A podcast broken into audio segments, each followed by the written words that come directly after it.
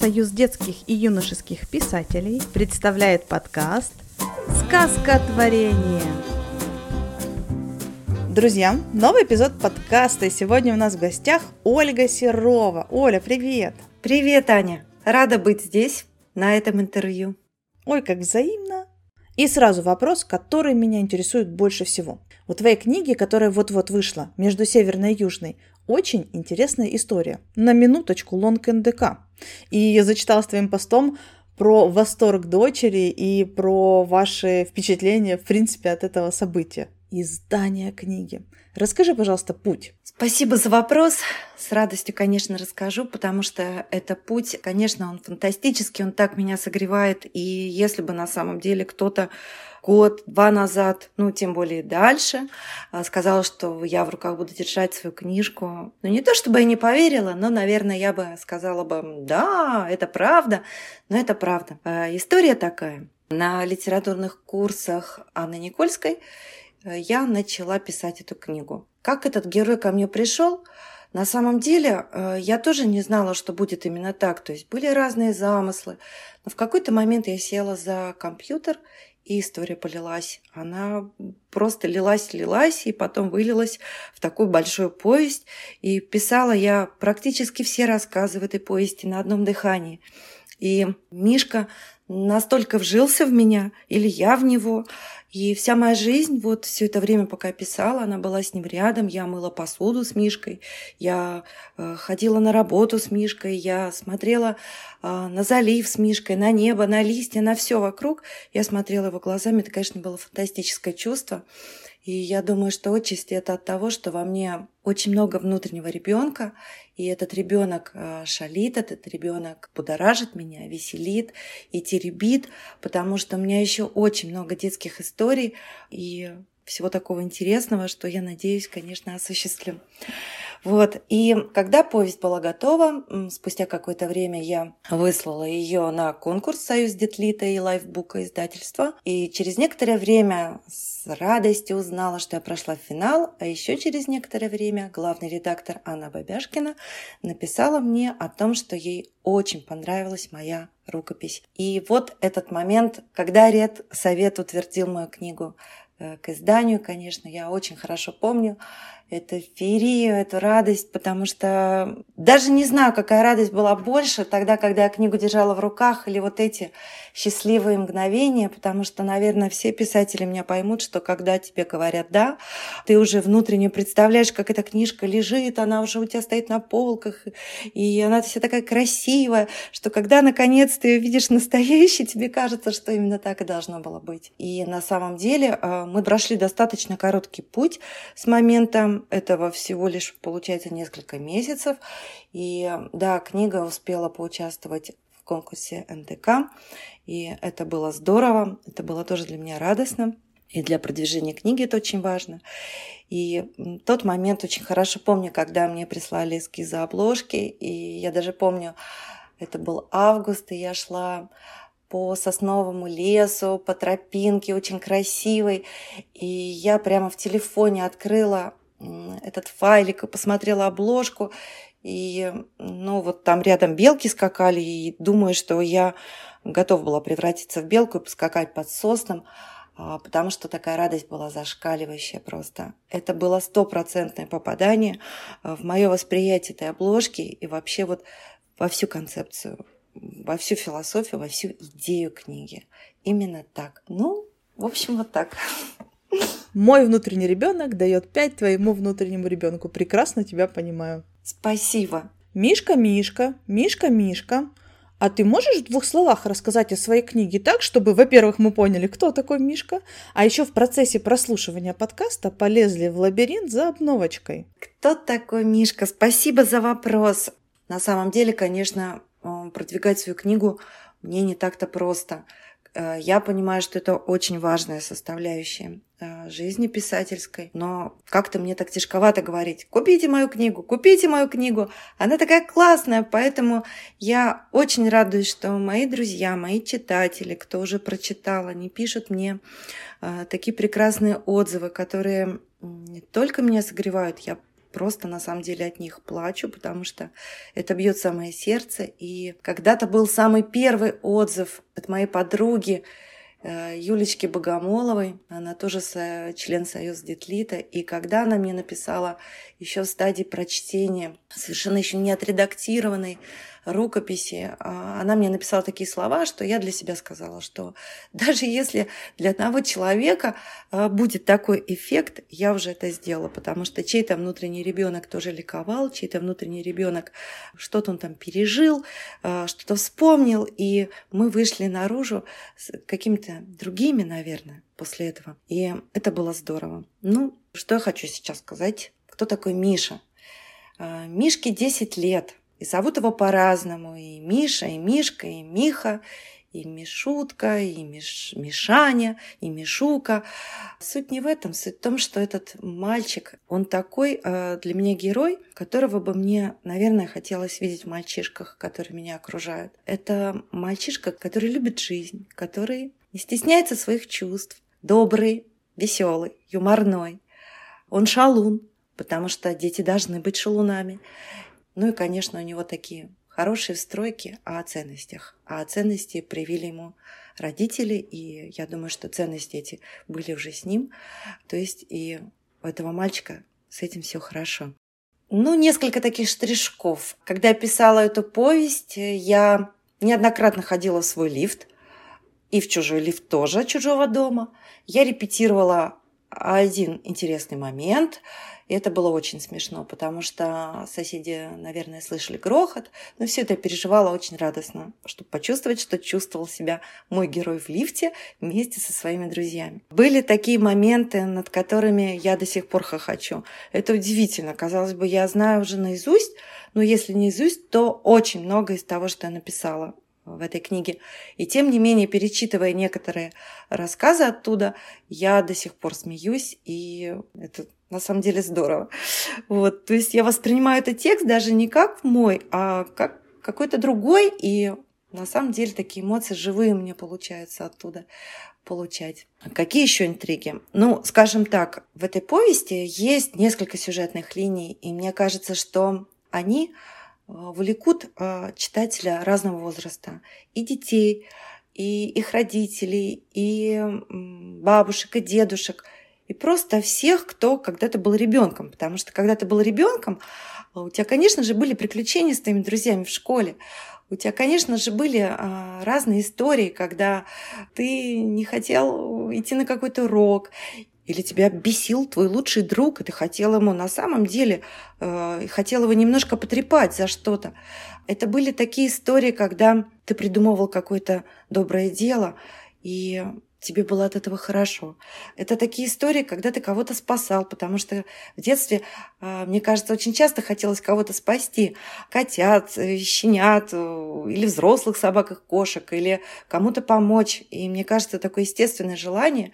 И а, об этом я написала достаточно много в книге, потому что мне очень хотелось бы, чтобы такие желания у детей были. Это истории про дружбу с уже пожилым человеком, потому что для себя я вижу огромную ценность передачи а, старшего поколения младшему чему-то такого. Это не обязательно какие-то знания, не обязательно эти разговоры, а вот мое детство, там, мою юность, мою молодость было что-то такое. Это, мне кажется, передача чего-то такого, когда ребенок видит такого большого, уже взрослого, взрослого, уже пожилого взрослого, за плечами которого очень много всего, и он видит, как у этого взрослого горят глаза так же, как у него. И вот мне кажется, вот эта передача, она самая ценная. Вот такая мудрость, такая она какая-то даже замешана на детстве, на любопытстве, на открытиях каких-то. Вот это самое здоровское. Потому что когда ребенок видит такого взрослого, он говорит, эгегей, э, мне совсем не страшно быть взрослым. Это, конечно, кайф, потому что я вижу таких взрослых, у которых глаза горят. Э, и когда им 30, и когда им 40, и когда им 60, и 70, и они уже такие старенькие дедушки. И они до сих пор хотят немножко похуликанить. Что-то мне подсказывает, что мы с тобой как раз из этих вот бабушек. Угу. Будем. Давай теперь немножко о тебе да. поговорим. Давай. Ты работаешь в Центре развития ребенка в городе Сосновый Бор. Признавайся, Андерсонград для тебя построили? Но на самом деле, конечно, я скажу, что, конечно, для меня. А для кого же еще? Потому что Андерсон в моей жизни сыграл большую роль. Об этом я расскажу попозже, когда буду говорить. А может быть и сейчас расскажу. Но на самом деле Андерсонград был построен а, для всех. Он стал такой большой достопримечательностью нашего города. Более того, там снимали фильм – История о звездном мальчике, двухсерийный фильм, если я не, ошибаюсь. И э, да, я знаю, что здесь такие были э, бурные события со съемками. Летом это было очень здорово. С Андерсонградом у меня есть, конечно, связь такая, да, она через Андерсона. Детстве я зачитывалась сказками Андерсона. Это э, один из моих любимых сказочников. Я очень любила его сказки. И, собственно, когда ну, на определенном моменте жизни я решила поставить мюзикл. Первый мюзикл это был как раз по сказке Андерсона «Дюймовочка». И, в принципе, если я не ошибаюсь, так пять у меня мюзиклов, они поставлены по сказкам Андерсона. Это была интерпретация, конечно, это не полное переложение было. Это была такая интерпретация несколько на современный лад. И более того, что стараясь сохранить, конечно, философию Андерсона, я все-таки делала жизнеутверждающие темы, жизнеутверждающие сценарии и постановки, потому что вот вообще тема жизнеутверждающих идей, она для меня превалирующая. Мне кажется, что я всегда буду писать то, после чего захочется жить. И мне кажется, это очень важно, когда ты что-то читаешь, смотришь, и тебе хочется так набрать побольше воздуха и сказать Боже мой, какая классная жизнь. И она интересна этим. Я правильно понимаю, ты говоришь про те музыкальные спектакли, по твоим сценариям, который, один из которых награжден грамотой Королевского посольства Дании? Да, совершенно верно. Это был юбилейный год Андерсона, и мы поставили спектакль по мотивам Снежной королевы. Вот, и так вышло, что этот спектакль увидели. Вот, и ну, такой, такой был этот год, очень такой богатый культурными событиями. И на самом деле так вышло, да, что нас отметили этой грамотой. Она у нас висит э, в нашем центре, на видном месте.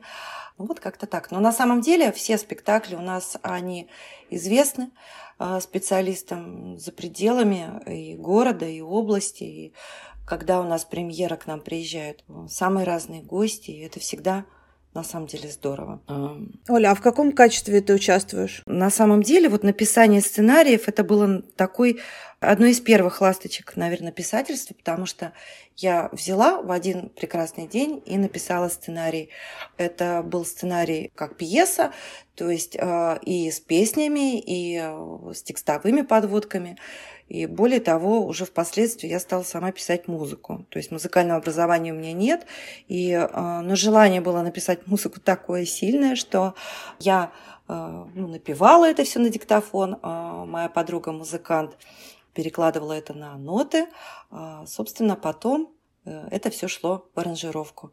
Так получались у меня вот такие уже на хорошем уровне песни и музыка. Мне так нравится, как это звучит. Однажды в какой-то момент я просто взяла и написала сценарий. Потом до этого было. Однажды я приехала с дачи, села и написала повесть, да. которая стала, которая попала в лонг НДК. Как это вот работает? Вот я не знаю, как это работает. Э, более того, если бы я сказала, что я пишу очень часто, ну практически в чистовик, это будет тоже удивительно для меня. Но это так.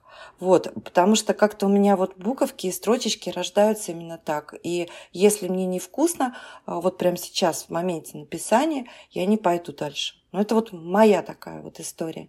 Вот, потому что в детстве, э, когда я писала, ну, вернее, в школьной жизни сочинения, меня никогда не было черновиков. Э, я писала сразу на чистовике, не знаю, как это работает.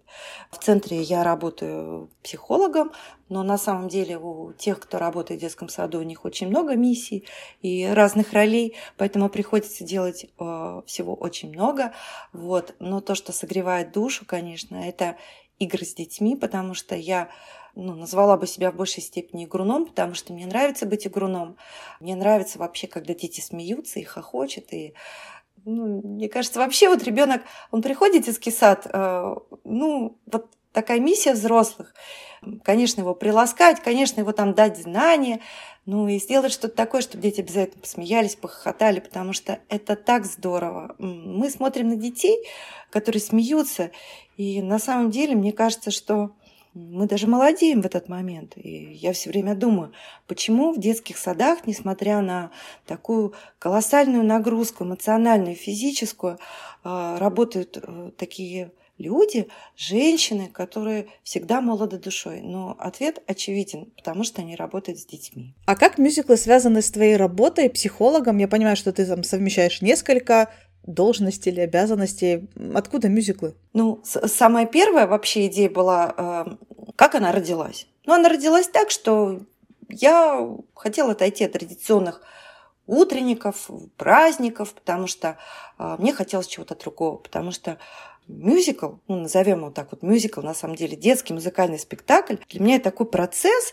и мне очень хотелось, чтобы в этом процессе дети просто кайфовали, что, понятное дело, что должны были быть репетиции, где-то нужно, конечно, слушать взрослого, но это такой момент, когда можно подурачиться, пошалить, и главное – импровизировать. И эти моменты, когда они наступали, вот этих репетиций, конечно, это было едва ли не вкуснее самой премьеры. Мне кажется, это вышло. За первым спектаклем «Дюймовочка» последовали другие. Это был «Стойкий оловянный солдатик», его ставила моя подруга в другом детском саду. Э, это была «Снежная королева». Потом мы делали спектакль, мюзикл «Слоненок» по Киплингу. И вот один из последних был это спектакль «Дикий» по мотивам сказки Андерсона «Гадкий утенок». И, собственно, вот так это все и выходило. Нетрадиционно. Вот. И почему бы нет? Э, Нетрадиционно то, что в детском саду дети вместо там каких-то занятий специализированных, они э, целый час проводили в музыкальном зале, и мы играли. Мы играли, разговаривали. Все как настоящие маленькие артисты. И с ними говорили как с большими, потому что мы им говорили, что, ребят, Нужно как-то постараться сделать так, чтобы вам поверили. И детки это делали. И вы знаете, я вспоминаю моменты, что ну, самые такие бесценные для меня моменты, когда в главных ролях, допустим, были дети, которые совершенно, э, казалось бы, раньше не могли сыграть эту главную роль, потому что в них не было бойкости, в них не было уверенности, там, громкого голоса. Но как они в конечном итоге это сделали, и я помню, что я плакала и на репетициях, плакала и на премьере, потому что это невозможно вообще пройти мимо, когда ты видишь, э, как маленький, там, шестилетний ребенок, он как будто бы большой, он как будто бы позади него такой колоссальный опыт, и, конечно, это потрясающе. Ну и потом, собственно, что касается мюзиклов, это еще эксперимент а, музыкальный, потому что в каждом спектакле я делаю микс а, совершенно разных жанров музыки, то есть это и классическая музыка, может быть, и джаз, и рок, и кантри, самые разные стили. И э, это музыка, которая, скажем так, разных стран, это этническая музыка, это тоже очень интересно. Ты меня прям вернула в мое детство, потому что я в своем детстве участвовала в театральной студии, и про эти репетиции, про которые ты сказала, я прям вспомнила, насколько это было весело, и это, наверное, единственные не знаю, курсы или занятия, на которые я просто летела. Музыкальная студия я ползла, а вот именно в театральную я, конечно, летела. Это потрясающие воспоминания, трогательные. Да, это здорово на самом деле, потому что а, вот эти репетиции, вот вообще это действие, это я сама превращаюсь в ребенка. Я лицедействую, я стою на четвереньке, я ползаю, я валяюсь, я делаю страшные рожи, гримасы. Но где еще дети посмотрят на такое, что вот а, тот взрослый, который рядом, он может быть таким? Ну, правда же? А, вот. И поэтому вот этот мостик, а, который был а, от нас, э, к, ну, от взрослых к детям, он стал такой коротенький-коротенький, и мы просто в один шаг перебегали от одного к другому. И я вот сейчас говорю об этом, понимаю, что я улыбаюсь, у меня рот до ушей, и я опять в этих воспоминаниях, и а, на самом деле, конечно же, я в предвкушении новых репетиций. И я тоже улыбаюсь вместе с тобой. Оль, а как э, детский психолог, скажи, пожалуйста, как думаешь, вот чего не хватает современным детям? Может быть, внимания родителей или вот таких коротких мостиков со взрослыми? Может быть, босоногого детства? Вопрос хороший, я на нем все время думаю, потому что иногда, когда я думаю с позиции такого родителя, я думаю, вот, мое детство было таким, и, конечно же, вам не хватает там тех дворовых игр, а, того предвкушения, радости и ожидания каких-то событий, как вот мы там это все переживали. Но на самом деле, мне кажется, если бы мы спросили э, современных детей, э, что вам не хватает, ответы были бы совершенно разные. Потому что дети, они сейчас проживают свою жизнь, и они, они же не знают, что им могло бы, что бы с ним могло бы еще случиться или не случиться. И поэтому здесь, мне кажется, только, наверное, на уровне какого-то пожелания, чего не хватает современным детям. И я уже об этом говорила. Я очень люблю Шалву Александровича Алманашвили, человека, который создал гуманную педагогику. И хочу сказать, что его потрясающая идея про шалости, про детские шалости рядом с родителями, которые тоже могут пошалить, я бы, наверное, вот сейчас озвучила эту идею. Это как можно больше чего-то такого, когда родитель, он как будто бы ребенок. Вот это об этом. И мне кажется, это тема, которая актуальна для детей всех, всех лет, всех веков, всех, всех историй. Это будет то, что будет всегда важно, актуально и чего будет, наверное, не хватать. Это как раз о мостике, о котором я говорила. Потому что взрослый в этот момент говорит, «А, что я тебя понимаю. А ребенок, э, который видит такого взрослого, он э, по определению кайфует от того, что ему безопасно и весело. А об остальном можно говорить сколько угодно, конечно, вот. Но мне кажется, такая главная, не то что главное, мне кажется, вот то, это то, о чем бы вот мне хотелось сказать. Потому что ребенок смеется – Родителю может быть не смешно. Родитель смеется, ребенку может быть не смешно. Такое несовпадение фаз радостей. Вот. А для детей это очень актуально на самом деле. А, и понятное дело, что сейчас а, очень много такой занятости родительской. Ну, это притча во языцах, да, что я сама же это вижу, наблюдаю, что а, родители забирают детей, и они смотрят телефоны, они уже не с ребенком. Это, конечно, очень нехорошо. Мне кажется, что я вижу детей вот с года до семи лет. Это такой прекрасный возраст. Вообще как-то закладывается такая привязанность на всю жизнь. И потом же в школе это уже будет другая история. И у родителя будет немножко другая функция. А вот когда ребенок в садике, он еще такой малыш-малыш, его просто любишь, потому что он принц, принцесса, котик, собачка, ну, робот, человек-паук, любого персонажа, в кого он может превратиться и ты это поддерживаешь, и сам становишься таким же, как он. У многих писателей есть ритуалы, с которых они начинают подготовку к творческому процессу. А у тебя есть ритуалы? Или ты просто садишься, как мы раньше говорили, и мне пришла идея, я пишу, и все получается? На самом деле я очень люблю читать и слушать истории про разные писательские ритуалы. И я представляю себя в этом ритуале, а, как это было бы здорово, и пытаюсь там представить, как э, там, я там, выхожу погулять, или я наливаю а, в красивую чашку э, травяной чай, или, может быть, шепчу какой-то заговор, снип, снап, снурры, снурры, базилюры, и лезут идеи, я только успеваю их записывать. Но на самом деле а, вот как таковых ритуалов у меня нет. У меня нет э, такого, чтобы было определенное время, я села э, и стала писать.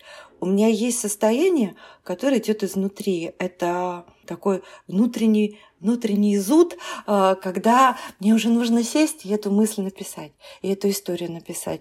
Очень часто бывает такое, что во время мытья посуды мне приходит очень много идей, хотя посуду, ну, имея посудомойку, не так часто мою, но а, именно исходя из того, что эти идеи приходят во время мытья посуды, я стала мыть посуду гораздо чаще руками. И вообще я заметила, что очень многие состояния, связанные с водой, вызывает у меня э, такие потоковые мысли. Думаю, что это даже не столько ритуал, сколько такой путь получить какую-то идею или поток. Бывает и такое, что ложусь спать, я перебираю какие-то мысли, и уже в процессе засыпания мне может прийти какая-то мысль, как это сделать. Но на самом деле очень часто и чаще всего бывает так, что я сажусь, открываю рукопись, над которой я работаю, и начинается кино. И если кино начинается, процесс идет. То есть я просто начинаю записывать то, что я вижу в этом таком внутреннем кинотеатре своем. Потому что если я этого не увижу, значит э, все не так. Я буду ждать, когда наконец сеанс начнется.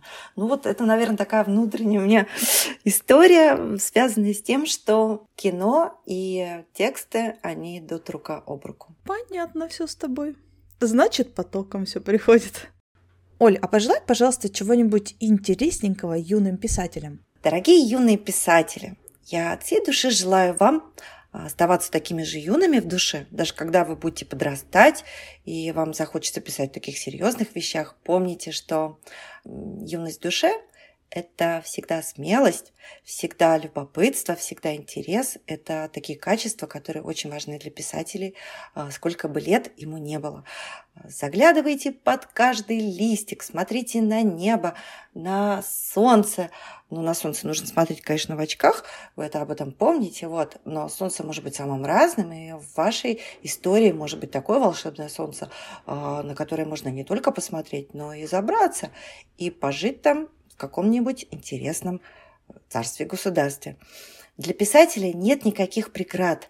И на самом деле вот это писательское счастье заключается в том, что ты можешь писать обо всем на свете. И как только ты об этом подумаешь, тебе становится так хорошо, так вкусно, так интересно и весело, что, мне кажется, это самый лучший рецепт писательского счастья. Абсолютно с тобой согласна. Оля, спасибо тебе большое за классное, веселое, позитивное, а главное, возбуждающее любопытство интервью. Вот так. Спасибо тебе большое. И пусть следующие твои книги пишутся так же легко, пусть они находят своих читателей, а читатели находят твои книги так же легко, и вообще пусть все получается весело и задорно. Спасибо большое. Было очень здорово и интересно с тобой разговаривать. Взаимно. Пока-пока. Пока-пока.